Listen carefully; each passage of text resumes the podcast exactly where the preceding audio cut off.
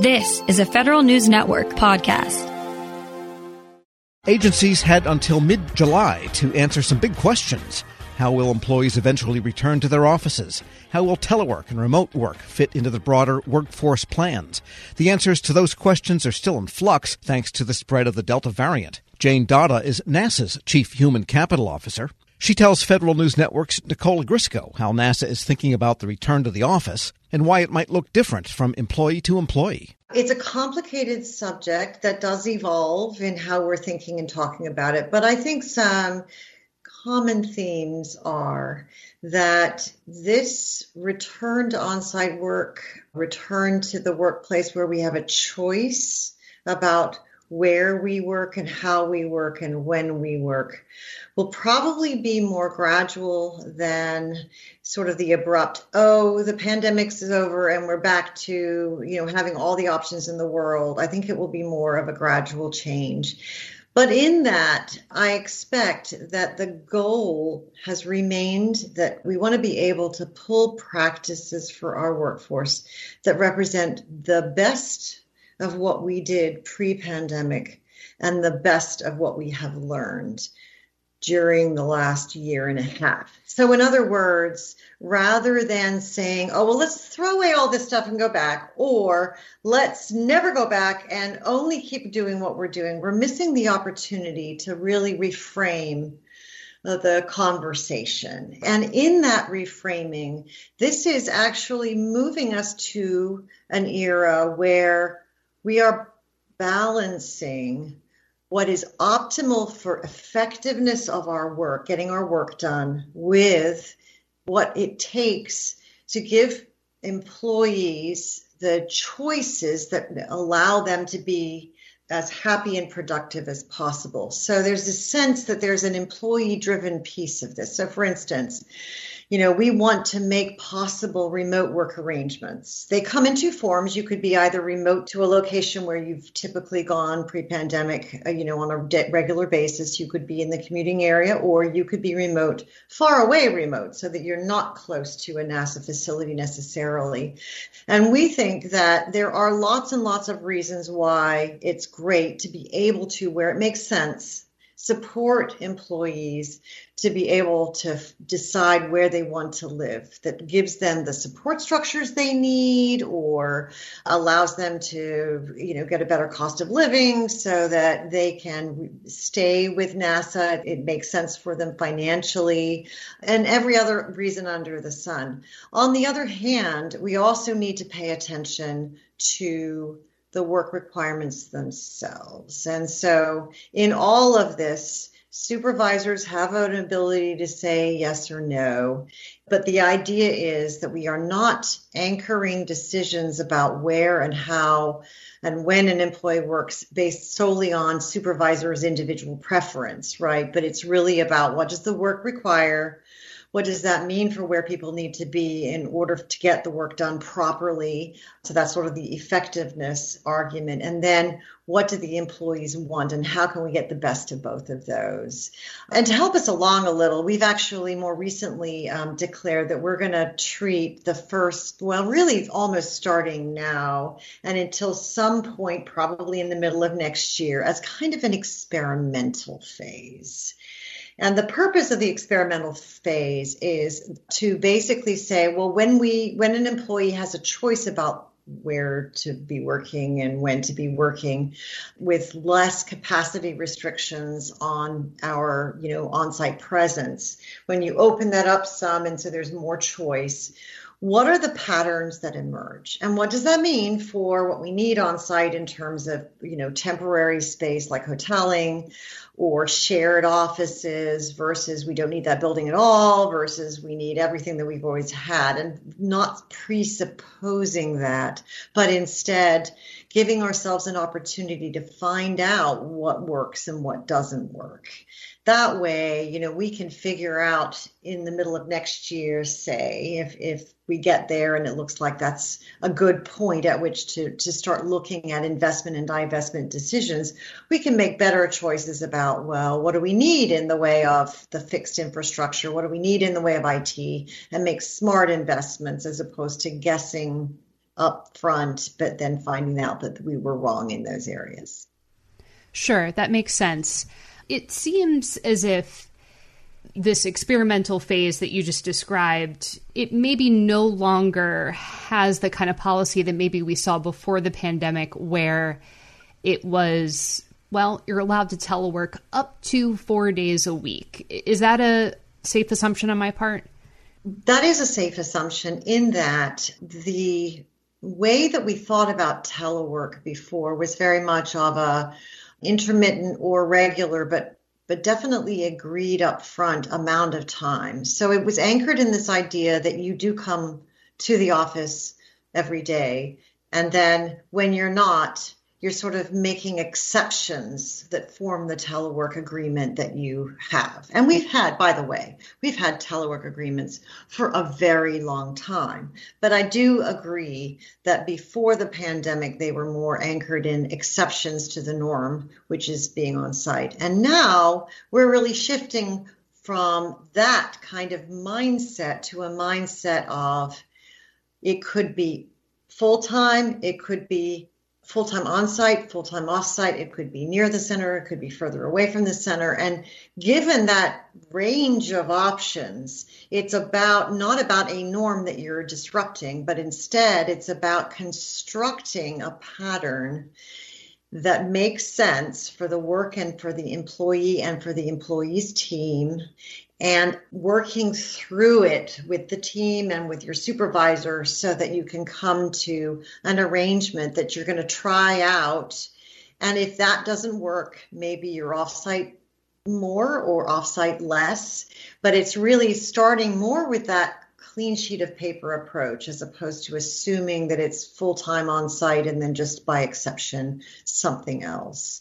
So it really is a mindset shift as much as it is anything else.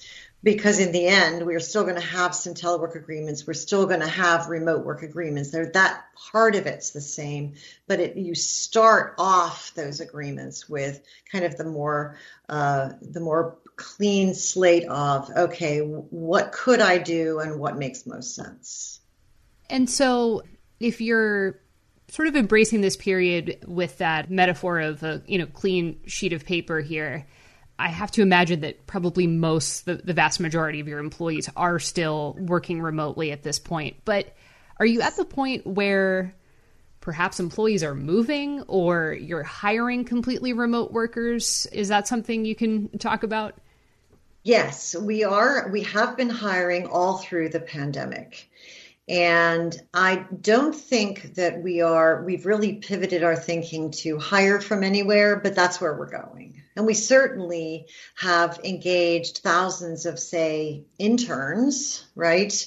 Who have not come on site and who their internships have really been from wherever they were, not near any of our, our centers and we also have hired employees who may intend to relocate but haven't yet. And so it's important to note that we are kind of living the reality of people joining NASA from where they are and working and getting acculturated and onboarded from wherever they are but not necessarily with an explicit agreement that that's where they will stay. And so we're working through some of those kinds of arrangements where there are examples of people who, who would like to stay in some location that is not near where their host center is. We definitely have had people who have moved either temporarily or permanently to other locations who were existing employees prior to the pandemic.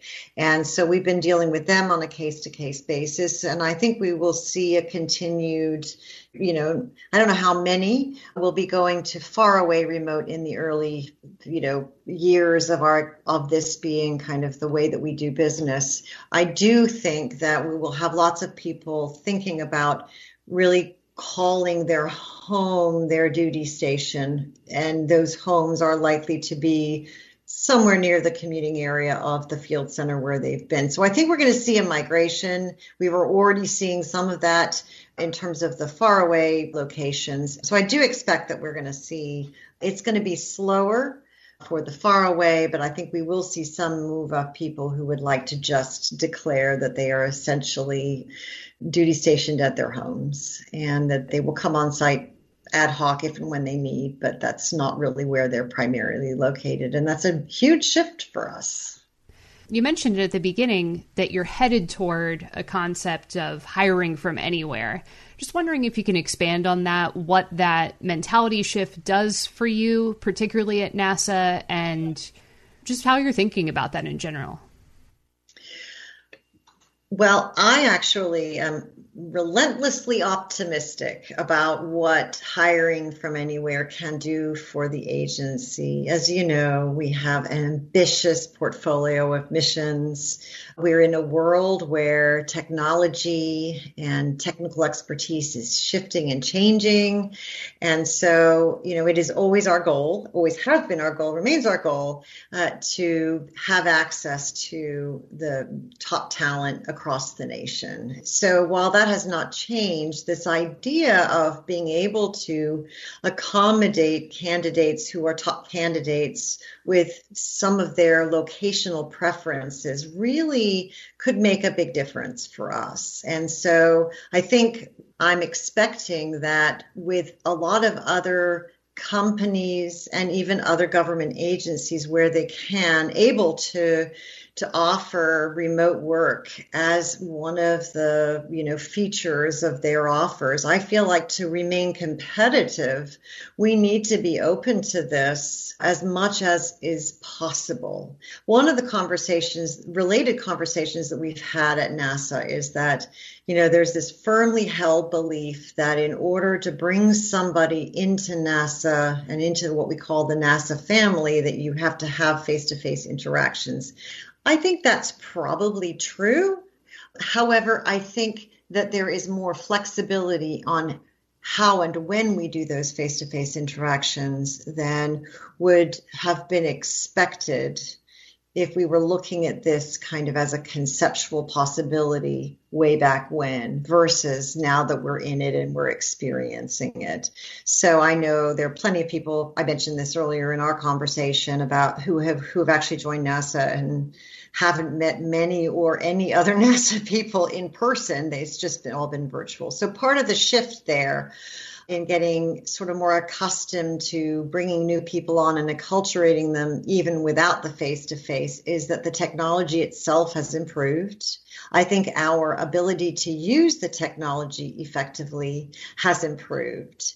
And we also have spent a lot of investment of time you know, working with, say, our first line supervisors across the agency and giving them good practices to follow for team building and for engaging their people and keeping people connected to one another and to the mission. And because of that, you know, they've been forced to really use the tools they got to do it. And they have found that, you know, both the experience having a, enough experience under their belt and also some of the improvements in technology have made it better than ever they would have imagined.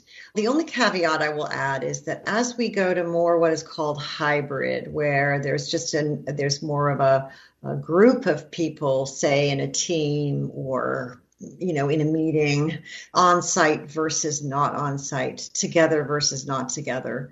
I think that the old habits, the pre COVID habits, kick in and, and we will learn how to do this better. I have absolutely no doubt, but it is going to take practice just like it took us practice to get used to full virtual. And the practice is about how to ensure that we are not overly favoring people who like who are sitting right next to me versus those who are on the net. And I think again, technology will continue to improve so that the engaging people who are not there will feel just more intuitive and easier with the technology than even it does today. So so I don't think that what it looks like when we're at, say, 75% occupancy, i.e., we have a lot more people who could be on site and at any time. I don't think that day one of that is going to be a good representation of where we are, say, six or nine months later, which is why I think this experimental phase is so very important to us. Yeah. So, how are you thinking about maybe tools for your supervisors to help them answer some of those questions or tackle some of those questions? You know, I think you noted earlier in our conversation about not making decisions based on managerial preference. And I know that's something that OPM has said as well. And it seems like kind of a big shift potentially for some people. Just wondering how you're tackling that and maybe socializing that among some managers and supervisors. We are doing lots of different things. I would say that this is just going to be part of our evolution. And, you know, we have a wonderful workforce. Many of them have a lot of service at NASA. They're very committed to NASA and the values and practices that we've always had. And that is actually a very good thing.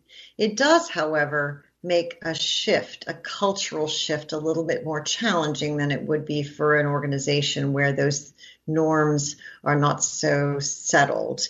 So, what we're doing to kind of open up the aperture for individual employees to express their preferences and to try to deal with some of the you know the the change in norms that may feel uncomfortable to our supervisors and managers is we certainly are giving guidance. You know some of it's written guidance and it's just it's just hard. We we can't have personal consultants available to every supervisor and manager. So it's it's a little bit of written guidance. It's a little bit of, you know, HR business partners available to consult with. We have telework coordinators to consult with.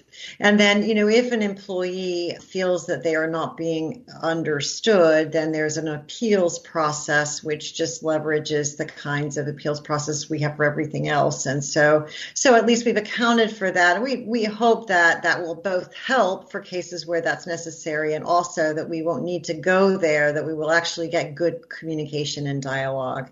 So those are some of the practical things or toolkits for supervisors and some support around, you know, available to them. I think another important thing is the messaging from the leadership. So I give a lot of kudos to the NASA leadership for making this an agency priority, getting together an agency team to work the plans, engaging all the stakeholders across the agency in the development of the principles and the guidance. So it's not like someone just dreamed a whole bunch of stuff up and said, This is policy now, go work with it, right? We've been engaging a whole team's worth of people over the last, well, since early part of this year. And so I feel like there's been lots of opportunity for people to weigh in, to do surveys, to talk to their workforce, to socialize things with their workforce. So we're in better shape than we would have been had we not put so much emphasis on this being an agency priority. It's also important that the, the word consistency is a little tricky, meaning it's not that every engineer is going to have the same setup, right? Which is what external consistency might look like. But the consistency is more in the form of everybody shares the principles of the matter and recognizes that individual supervisor employee combinations might come up with different outcomes for the question about where and when and how the work gets done. So a good example would be, you know, I have folks in my organization whose homes do not lend themselves to being good workplaces and they've found a way to cope over the last year and a half, but really that is not satisfactory for the long run. And so even if I'm encouraging a lean forward approach, which means a highly virtual approach, that doesn't mean that everybody in my on my staff is going to be all virtual all the time. It's going to be a combination of what they need and what we need and working it out as long as everyone has the same opportunity for those choices and dialogue. So that's a, it's a bit of a just you know a subtle distinction perhaps but i think it's a really important one because we are taught in government that the way to cope with distress in the workforce is to make sure that everybody, all the things that the employees get look the same, right? And there's some goodness in that.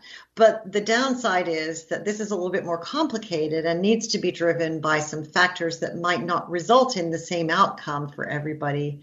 And that's actually a better thing than saying all engineers do this, all all human capital people do this. We're really trying to sort of teach as we go that that's really what we're trying to accomplish and to address the concerns that come up.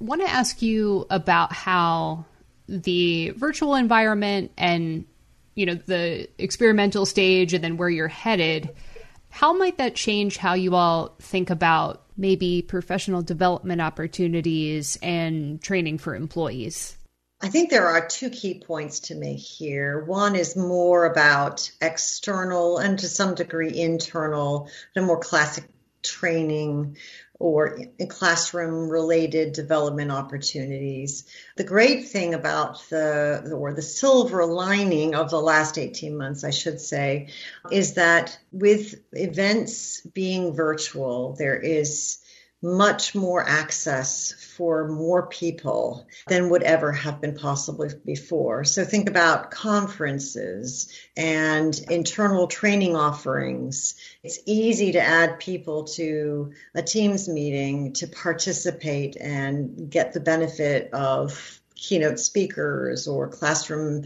materials it would otherwise have entailed quite a bit of travel money and time to take people from where they are. And so I think this notion that we can democratize access in a way to the to learning and development opportunities is is a great thing and something that has been propelled forward by being virtual for as long as we have.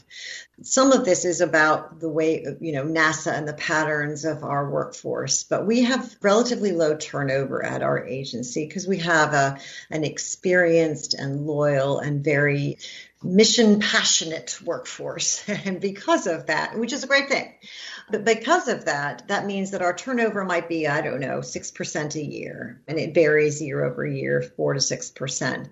So 94% of our workforce stays with us year over year over year. And what that means is that we need to, to care for their development.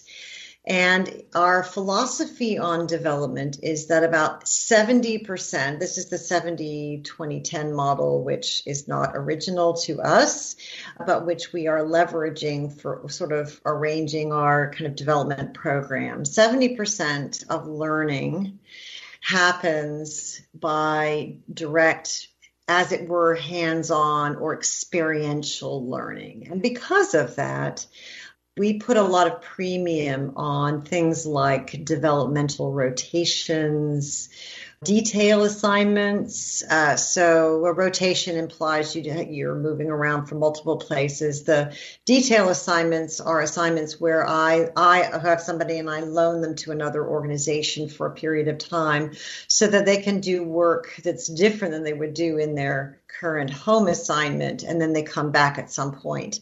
But this idea of experiential learning allows employees to consider doing work that may not be in what you call a traditional career path. You know, I move here, then I move here, because the traditional career paths are usually motivated by promotions, which is kind of horizontal movement. And there's that's great, and that will continue. And also, I think there's some horizontal development. So, you know, we have people working for us now that have spent most of their career in the CFO's office, right? And so they're getting to see a completely different part of the business and they get to develop skills and capabilities that contribute to their overall leadership qualities or knowledge of the agency or different mission area even though it may not be the traditional career path.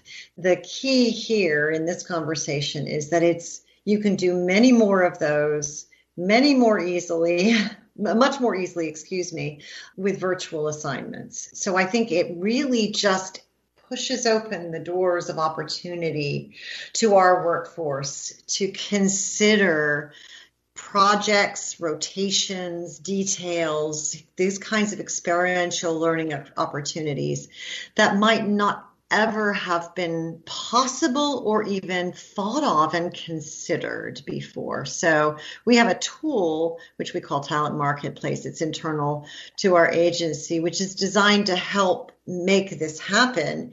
And we have that in place pre pandemic. So this is not a new idea, but what we've noticed is that in this time of the pandemic where most of us are virtual that the utilization of that has really increased significantly and we've seen a lot more movement of people to different types of assignments that are hosted in different locations and that it's really contributing to a positive employee development process I don't know if stigma is the right word, but I guess I'll just use it here. It, it maybe removes the, the stigma of having to make a, a geographic move to maybe take on one of these opportunities where that's had some challenges, I guess, maybe in the past that you can just avoid by having the assignment maybe be virtual. Absolutely. I think there's a recognition that people have their outside of work family situations, lives, and that geography matters for all of that. Uprooting, say, an entire family to go to do a developmental assignment somewhere else, or alternatively, doing what we call ETDY, which is an extended you know travel arrangement where you're going from your normal place of work to somewhere far away and you're compensated for it but then you're separated from your from your home and family Neither of those is very practicable for many of our employees. And I remember back in the day when we were talking about SES career mobility, this came up and it's hard. It's hard on on people to think about, well, if I really want to progress in my career, I have to move geographically. At NASA, that has never been one of those things that we've pushed certainly if you're in the military, you're used to moving around from location to location and you sign up for the military knowing that that's what you're in for. At NASA, that was not the case. And so it feels a lot to ask and not very rewarding. And, and you're sort of doing a career versus what you need on a personal level. And we need to attend to both. So here we are at a moment in time where, you know, we really can look at possibilities for people that allows us to do what we really want, which is to grow them and give them different experiences whilst not disrupting, you know, their home and their family lives. And for those who are mobile, then there are other options and that's fine too. It's just, I feel like this is just such a wonderful thing and it's so important for NASA and the workforce for their development that I'm really enthusiastic and optimistic about what it will allow for, even after we have some people, you know, after we move beyond where we are now and have more capacity on site and, and more people on site. I still think that will be a feature that people will consider offer and consider participating in these kinds of things. From a policy perspective, you know, I know that OPM's been been trying to answer as many questions as they can about okay, how is this supposed to work if we have people working remotely and they're no longer close to their duty station? What is their locality pay? Things like that.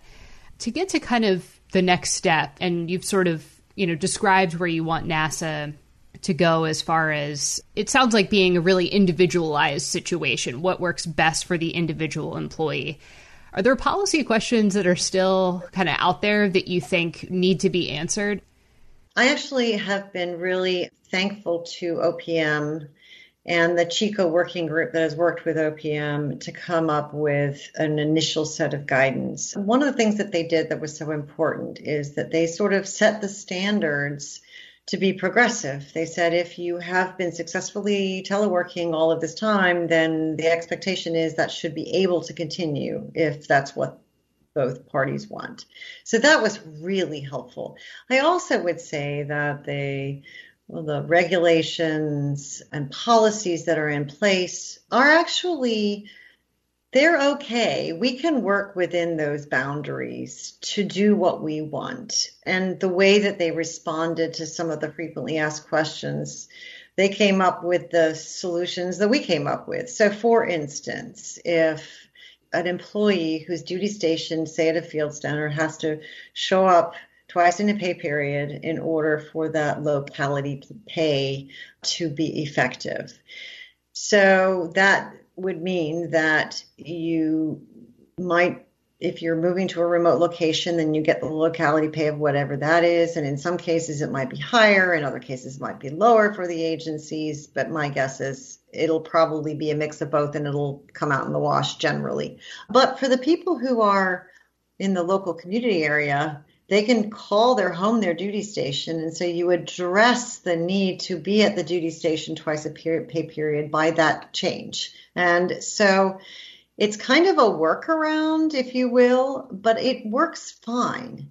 Where I think OPM wants to go and will try to go, and we will support them in this, is just really taking a look at more broadly at the compensation policies, locality pay in general, and see if there are some legislative uh, proposals that would make sense. Of course, that's their call, and the CHCO Council is there to help support and give some ideas and help them along the way. So it's not for me to say what they will do, but I know that they understand that the system that we work in today is anchored in sort of the thinking from a while ago, and that the, the only trick, of course, is that shifting it in legislation and regulation is not a trivial undertaking. and so, so what I'm glad about is that they sort of the messaging from OPM is what I would want it to be, and that there is a certain amount of wiggle room within what we already have today for us to be able to move forward without having to be reliant on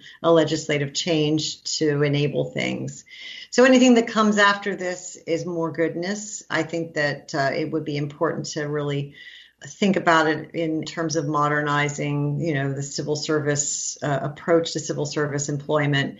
But I'm okay living with where we are right now because I think there's this flexibility inherent in in what we do. Jane Datta, NASA's Chief Human Capital Officer, speaking with Federal News Network's Nicole Ogrysko. Check out Nicole's story at federalnewsnetwork.com. Hello, and welcome to the Lessons in Leadership podcast. I am your host, Shane Canfield, CEO of WEPA. Today, I'm thrilled to be joined by Vice Admiral Cutler Dawson. Cutler has had an incredible career serving our country for 35 years in the Navy, where he attained the rank of Vice Admiral. And during his service, he had numerous assignments afloat and ashore, including Commander, Second Fleet, Striking Fleet Atlantic, and in Washington at the Pentagon and on Capitol Hill, where he was the Navy's Chief of Legislative Affairs. Immediately following his retirement from active duty in 2004, he became the president and CEO of Navy Federal Credit Union, the world's largest credit union, where he served for 14 years. Under his leadership, Navy Federal grew from 2 million to 8 million members. Phenomenal. Cutler, welcome and thanks for joining me. Thank you, Shane. You've had a fascinating career across both military and the private sector. Can you tell us a little bit more about your background and your professional journey?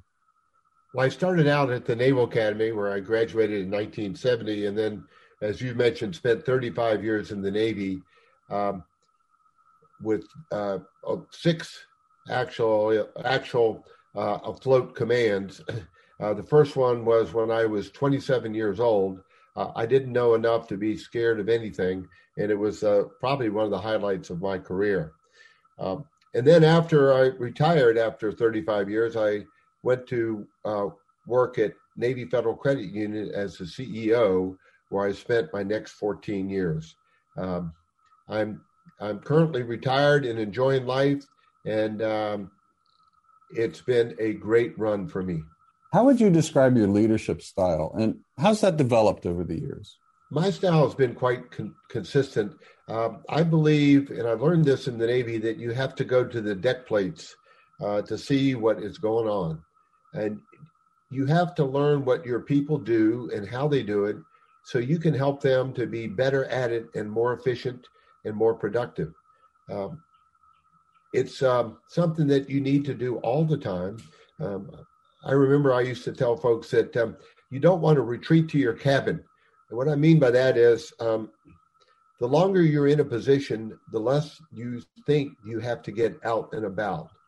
But that should be the opposite. You should get out and about more because people change, situations change, and you've got to figure out a way to get to them and find out what they're doing and where what you can do to help them. Uh, I We'll talk a little bit more about your book, but I read it um, from Sea to the C suite. Fantastic read. You talk about the deck plates in that um, as well. I would encourage everyone to get a copy of this and read some more detail about going to the deck plates. Cutler, who was the most impactful leader in your life and what quality did you admire about them? I had numerous while I was in the Navy, but uh, the quality that, that I enjoyed the most was the leaders that got to know me as an individual and that they cared about me and i could tell that they cared about me.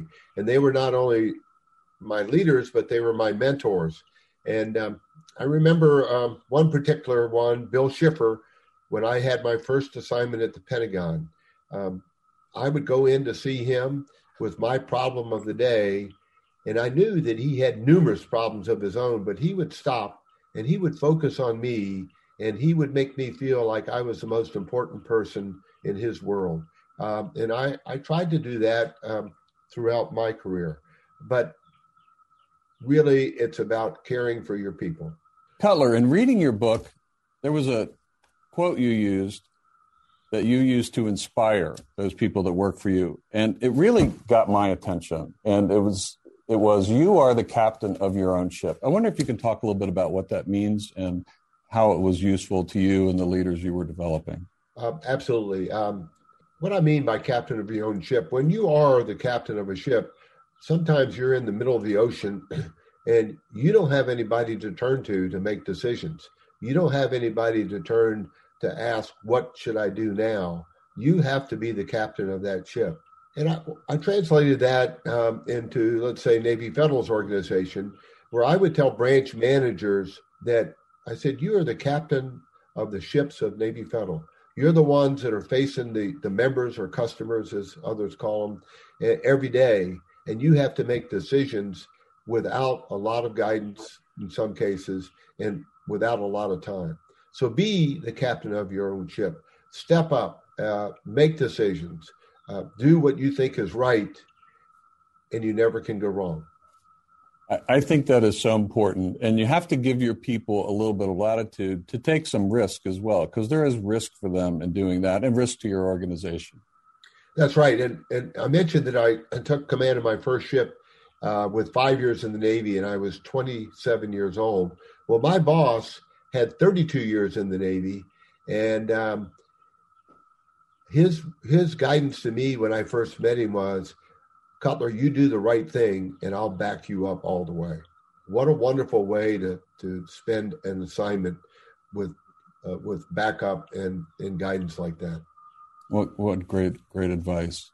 Uh, it's clear leadership is a topic you're passionate about.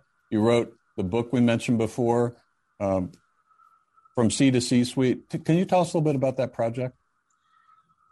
Yes, when I was at Navy Federal, I would tell sea stories uh, as parables to get my point across.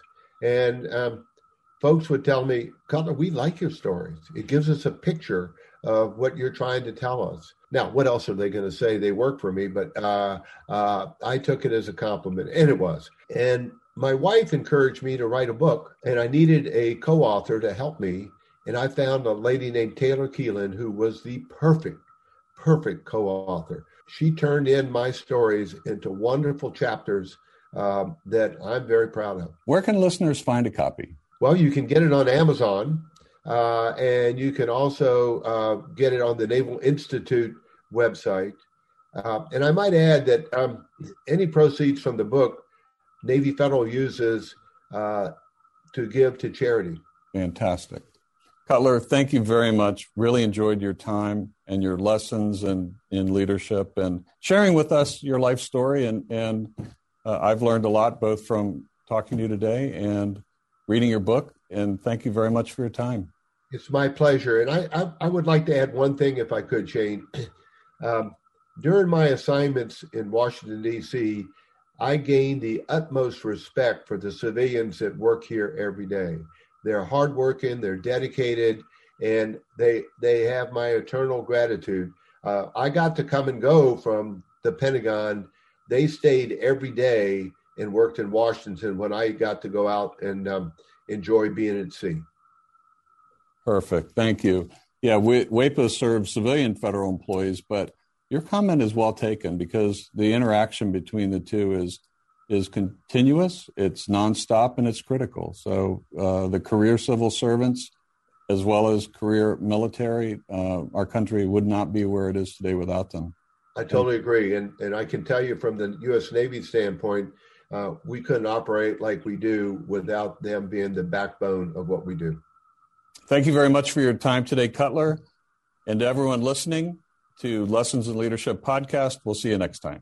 Grab a 30-day free trial of LiveXLive Plus, and you'll get unlimited skips, commercial-free music, and all of the podcasts and live streaming events you can handle. Visit livexlive.com slash podcast one to learn more and start your free trial.